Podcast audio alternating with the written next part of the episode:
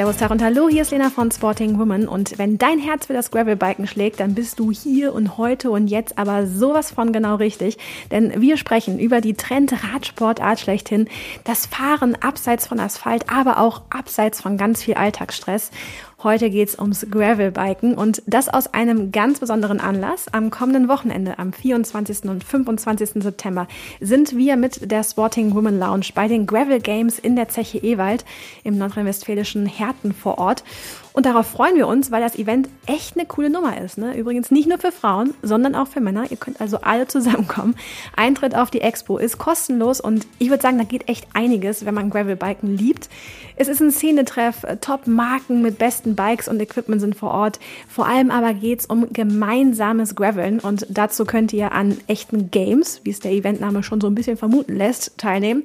Oder ihr kommt einfach zu uns in die Lounge, schnappt euch eine der limitierten Goodiebags for free testet Bikes von Focus oder Bags von Ortlieb und tragt euch ein für einen der Rideouts for Women Only. Ich finde, das klingt nach einem guten Plan.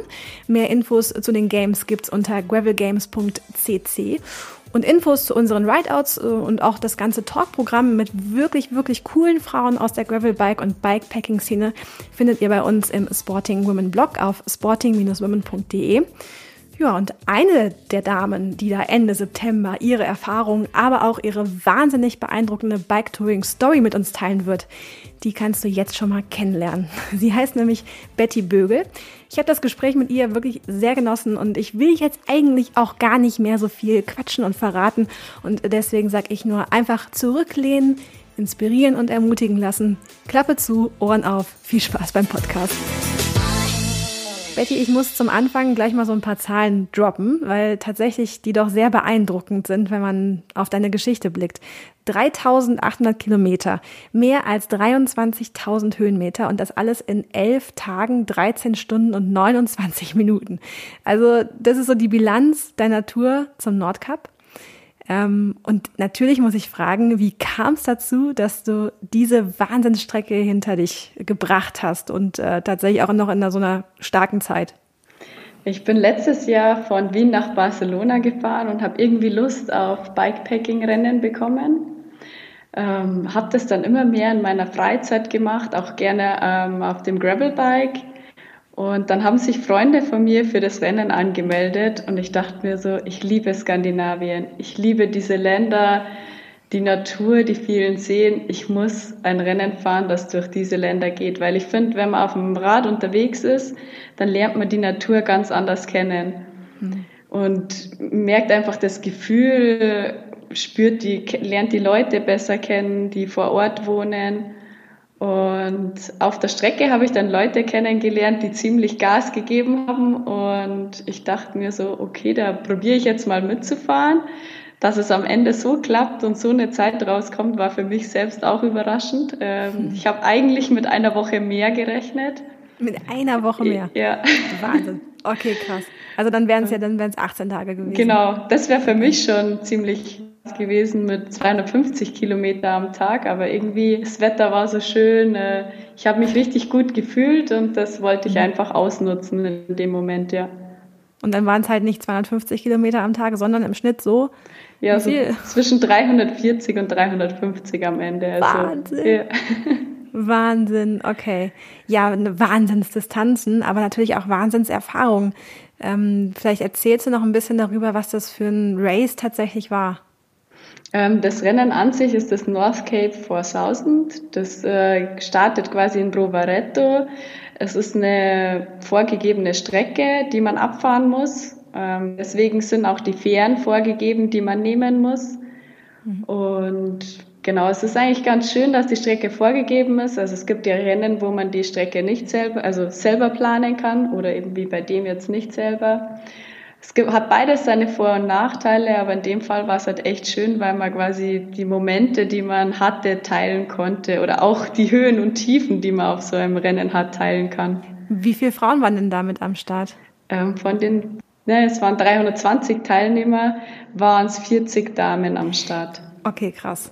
Ist das so eine normale Verteilung bei solchen Ultradistanzrennen? Ich glaube, mittlerweile steigt die Zahl der Frauen, aber so wie ich weiß, ist es schon immer sehr geringere Teilnahme der Damen. Ja, leider. Ich kann alle motivieren, sowas zu machen. es macht super Spaß und Frauenpower wird bei solchen Rennen unbedingt gebraucht. Absolut, absolut. Deswegen sprechen wir auch heute, um das so ein bisschen, ja, den Fokus darauf zu setzen und äh, dafür zu sensibilisieren oder auch zu ermutigen, es einfach mal zu machen. Aber du hast auch gerade davon gesprochen, dass es auf so einer Strecke von 3800 Kilometern und 23.000 Höhenmeter, ich finde es aber noch so krass, tut mir ich muss es nochmal sagen, ähm, da passiert ja eine Menge. Du hast von Höhen und Tiefen gesprochen. Was sind denn, fangen wir doch mal mit dem Schlechten an, was sind denn so die Tiefen? Welche Momente durchlebt man da, die man am liebsten, die man hinterher vielleicht auch schnell wieder vergisst, aber die halt auch dazugehören? Momente des Aufgebenwollens oder was, was ist dabei? Ja, es sind vor allem Momente des Aufgebenwollens. Es sind Momente, in denen man Schmerzen hat die Schmerzen hat jeder, es ist halt immer die Frage, wie man damit umgeht. Die mentalen Momente einfach, wenn man mitten in der Nacht kurz vorm Einschlafen ist, aber sich denkt, oh nein, ich muss jetzt noch weiterfahren, damit ich die Zeit schaffe. Ähm, natürlich kommen auch immer Umstände dazu, mit denen man nicht rechnet. Ich habe zum Beispiel auf der Fähre ähm, auf einer Couch geschlafen, dachte mir nichts dabei, dachte mir, das ist super bequem, ich nehme trotzdem meinen Schlafsack nach vier Tagen endlich morgens in den Spiegel geschaut und wach auf mit einem voll zugeschwollenen Auge und dachte mir so, oh nein, ich muss jetzt aufgeben, ich, ich sehe nichts mehr, ich kriege keine Luft mehr und dachte mir so, ja, jetzt bin ich in Schweden, jetzt probiere ich es einfach weiter, ich zurückfliegen kann ich immer noch und am Ende hat sich herausgestellt, dass ich eine Hausstauballergie habe ich habe es irgendwie auf der Fähre nicht dran gedacht, aber natürlich auf einer Couch, auf einer Fähre, die wahrscheinlich nie gereinigt wird. Selten, ja. kommt man da an seine Grenzen. Also es sind meistens auch die Momente, mit denen man am wenigsten rechnet, die einen zum Aufgeben zwingen. Mhm. Aber du hast weitergemacht. Ich habe weitergemacht. Ja, ich dachte mir, jetzt bin ich in Schweden. Äh, wir sind in Trelleborg gelandet. Da gibt es kein Flugzeug. Die nächste Fähre kann ich immer noch nehmen. Ähm, ich probiere es einfach aus, fahre weiter und wenn es nicht geht, kann ich immer noch aufhören. Und mhm. das war eigentlich die beste Entscheidung, weil nach einer halben Stunde auf dem Fahrrad ging mein Auge wieder auf, die Nase wurde frei, äh, war alles wie wenn nichts gewesen wäre. Mhm. Du hast von Schmerzen auch gesprochen.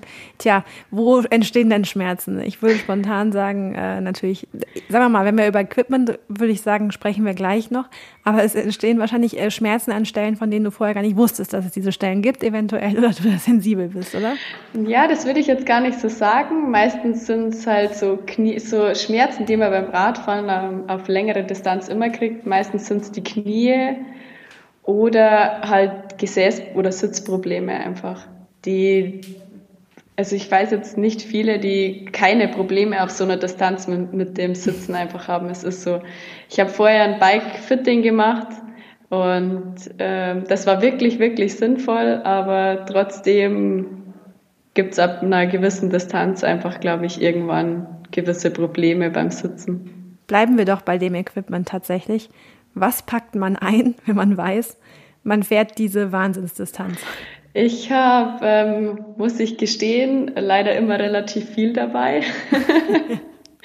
Aber oberste Regel, nur das Nötigste mitzunehmen. Okay, ja, okay. Jedes Gramm zählt ja eigentlich da. Ne? Als Frau hat man immer lieber mehr dabei. nee, ähm, ganz wichtig war für mich ein Schlafsack und eine Isomatte. Die meisten lassen die Isomatte weg. Ähm, da ich einen Bandscheibenvorfall habe, äh, wusste ich, ich brauche, wenn ich draußen schlafe, äh, eine gute Unterlage. Deswegen packe ich die immer mit ein. Dann Regentextilien, äh, Beinlinge, eine zweite Hose, ganz wichtig und das meiste halt noch äh, Getränkepulver, ein bisschen was zum Essen, lange Handschuhe, Mütze, Stirnband. Genau, das sind mhm. eigentlich so die wichtigsten ja, genau, das ist ganz wichtig. Was mein Tipp beim Bikepacking ist, sind äh, Plastiktüten und Babytücher. Die Plastiktüten, die man nehmen kann, wenn die Socken nass sind irgendwann. Einfach drüber ziehen und Babytücher zum Reinigen der Kette. Das ist eigentlich so Essentials. Also mein Luxusgüter, jeder hat so ein Luxusgüter auf der Reise. Meins war eine, ein kleiner Golfball mit dem ich meine Wehwehchen, meine muskulösen Wehwehchen massiert habe. Okay, also so Blackroll-mäßig quasi behandelt genau, oder genau. faszienmäßig. Ah, okay. Genau. Okay. Jeder hat da so ein, die anderen hatten zum Beispiel, ähm, für die anderen war der Luxusgüter die, die Haarbürste, die ich zu Hause gelassen habe. Okay. Genau. Ja, was hast ja. du denn, was hast du denn zu Hause gelassen? Das ist ja eigentlich auch eine spannende Frage. Also, wo hast du gesagt, okay, brauche ich das wirklich, was man so im Alltag meint zu brauchen? Und was hast du tatsächlich ganz bewusst auch zu Hause gelassen und dich vielleicht hinterher auch geärgert, dass du es nicht dabei hattest? Oder gab es da gar nichts, wo du sagtest, nee, tatsächlich brauchte ich das gar nicht? Also ich hatte alles, was ich dabei hatte, habe ich auch benutzt. Okay. Bis auf, also ich hatte jetzt zwei Ersatzschläuche und einen Mantel dabei, weil ich auf in Skandinavien davon ausgegangen bin, dass das in dem Raum kein Fahrradladen da ist, wo ich was kaufen kann oder vielleicht auch niemand, der mir helfen kann. Und tatsächlich würde ich das wieder mitnehmen, weil wenn ich in der Situation bin, dann, dann brauche ich das einfach. Aber grundsätzlich würde ich jetzt sagen, ich habe nichts dabei gehabt, was ich nicht gebraucht habe und ich habe auch nichts vermisst. Okay. Ist ja auch eine tolle, tolle Erfahrung, das so zu wissen, wie wenig man eigentlich braucht, oder? Ja, das stimmt.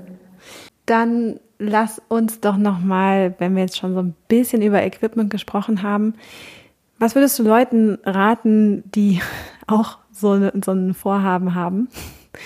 Sollte man vorher alles mal testen oder sowas? Gibt es solche Grundsätze? Finde ich schon, dass man sein Equipment davor testen sollte. Ähm, vor allem ist es wichtig, wo packe ich was hin, finde mhm. ich. Ähm, wie viele Taschen hast du denn dabei? Du hast wahrscheinlich vorne, ne? Lenkertasche, Oberrohr und hinten. Genau. Ich, ich hörte, man, man nennt es Arschrakete.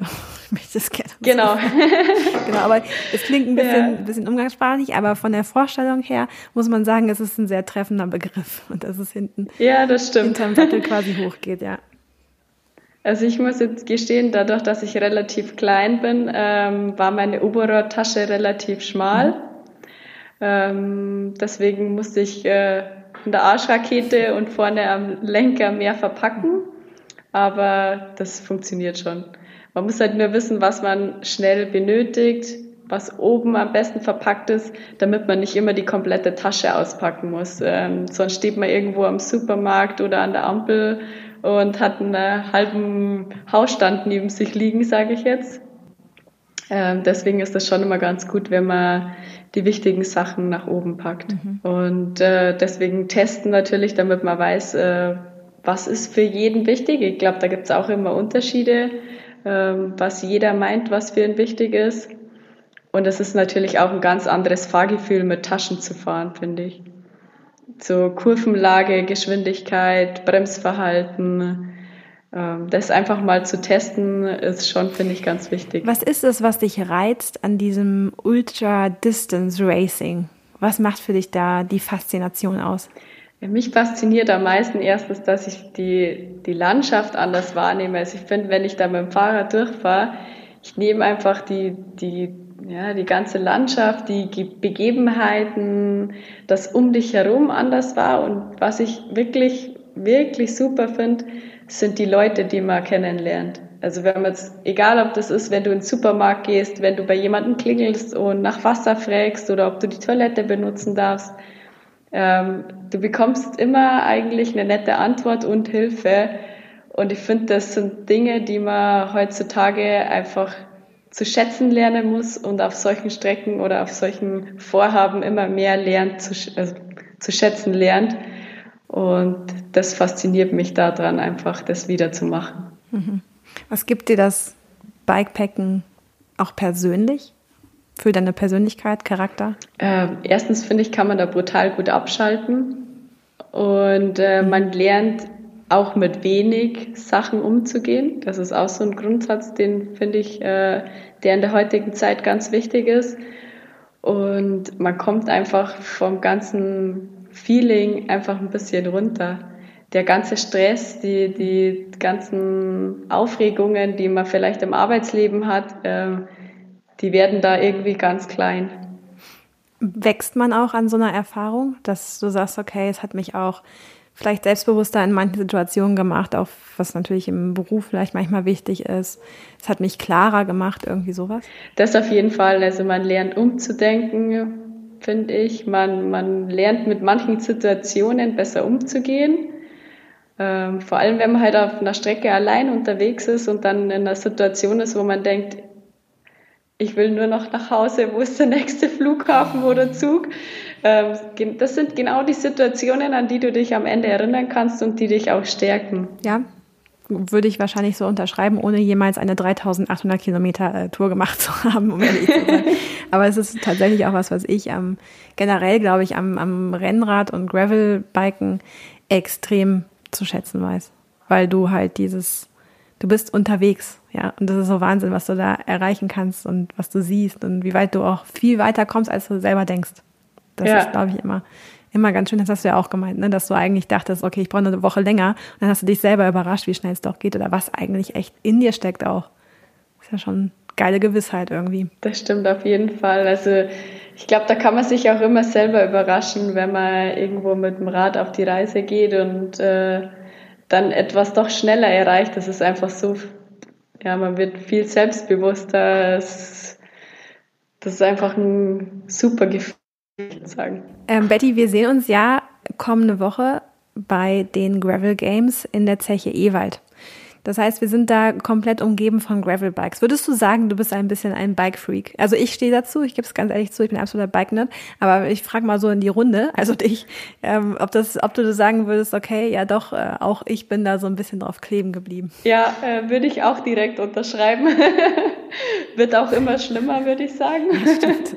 Mit der Zeit, ne? Gravelbiken boomt total. Wie stehst du zu diesem Hype um, ums Gravelbike? Wahrscheinlich zu begrüßen, oder? Aus, aus Bike-Nerd-Sicht. Ja, ich, ich liebe das Gravelbike, muss ich sagen. Ähm, ich wohne im schönen Bayern und mein täglicher Weg äh, führt normal nur über eine Hauptstraße. Ja, unvorstellbar, aber es gibt keine Bauernstraße, die direkt zu meiner Arbeit führt. ähm, außer eine Kiesstraße und seitdem ich äh, wirklich Gravelbike fahre, kann ich jeden Tag die schöne Hauptstraße umfahren. Und allein das äh, finde ich super. Und ich liebe es, mit dem Gravelbike unterwegs zu sein und eben auch mal neue Straßen zu erkunden. Vielleicht auch mal auf einer Teerstraße, wo ich nicht weiß, ob sie am Ende dann in Kies endet oder nicht, weil mit dem Gravelbike ist es mir egal, wie es danach aussieht. Hast du sowas wie eine Gravelbike Bucketlist? Irgendwas, was du auf jeden Fall noch machen willst? Ja, ich muss sagen, äh, was hab das, den einen Teil habe ich ja jetzt mit dem Nordcup schon abgehakt. ja, okay, schon mal Haken dran, Life Goal und so. Ja, mhm. genau. Äh, aber ich glaube, jeder hat so eine Bucketlist mit Sachen, die er auf jeden Fall noch erleben will. Und hat, hast du eins, ein, ein Beispiel von dieser Bucketlist? Ja, ich, ich will unbedingt nach Island noch. Ah, krass. Krasses Land auch. So ne? richtiges Bikepacking in Island. Jetzt ist es ja so, dass dieses ganze Thema Gravelbiken, wie es schon gesagt, das ist, es war ein Trend, das hat sich so ein bisschen zu einer eigenen Szene auch, glaube ich, kann man guten Gewissens so bezeichnen, entwickelt. Was sind das für Leute, diese Gravelbiker? Was sind das so für, im Vergleich vielleicht zu Rennradfahrern oder vielleicht auch zu Mountainbikern? Was sind das für Typen, denen du da so begegnest, Typ Mensch? Äh, ich würde sagen, dass sie ein bisschen gelassener sind. äh, meistens sind Gravelbiker mhm. nicht ganz so ähm, ähm, zielorientiert. Vielleicht ist es jetzt, weiß nicht, ob es der richtige Ausdruck ist, aber es ist einfach ein bisschen gelassener. Beim Rennrad ist es schon so, dass man sagt, ja, ich muss die 350 heute fahren. Beim Gravelbike ist es, finde ich, so, dass man halt so, ja, jetzt fährt man mal gemütlich los und dann sieht man, wie weit das es geht. Vielleicht hier noch ein Kaffee, hier noch ein Bild. Ähm, und das finde ich eigentlich ganz angenehm. Wobei es natürlich auch Gravelbike-Rennen gibt, wie ich fahre. Aber auch hier würde ich sagen, dass es einfach äh, doch ein bisschen ja, eine gelassenere Stimmung ist. Es gibt nicht so diesen Konkurrenzkampf.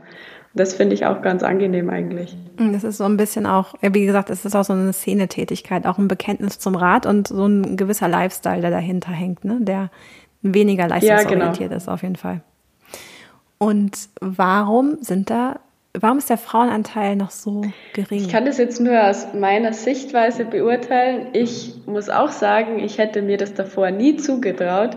Und ich glaube, dass das vielleicht noch bei den Mädels die Hemmschwelle ist, einfach zu sagen, wow, alleine draußen schlafen, ähm, mein Fahrrad allein zu reparieren, äh, wie kann ich die Distanz einfach schaffen? Aber Mädels, keine Angst, das ist super, äh, macht mega Spaß, man lernt immer Leute kennen und ähm, ja, es kann jeder schaffen. Also es ist wirklich so, dass auch äh, die Frauen oftmals mittlerweile richtig weit nach vorne kommen und äh, das sollte eigentlich immer mehr motivieren, finde ich. Absolut. Unterschreibe ich genauso. ähm, Betty, tatsächlich sind wir mit der Zeit gut durchgekommen.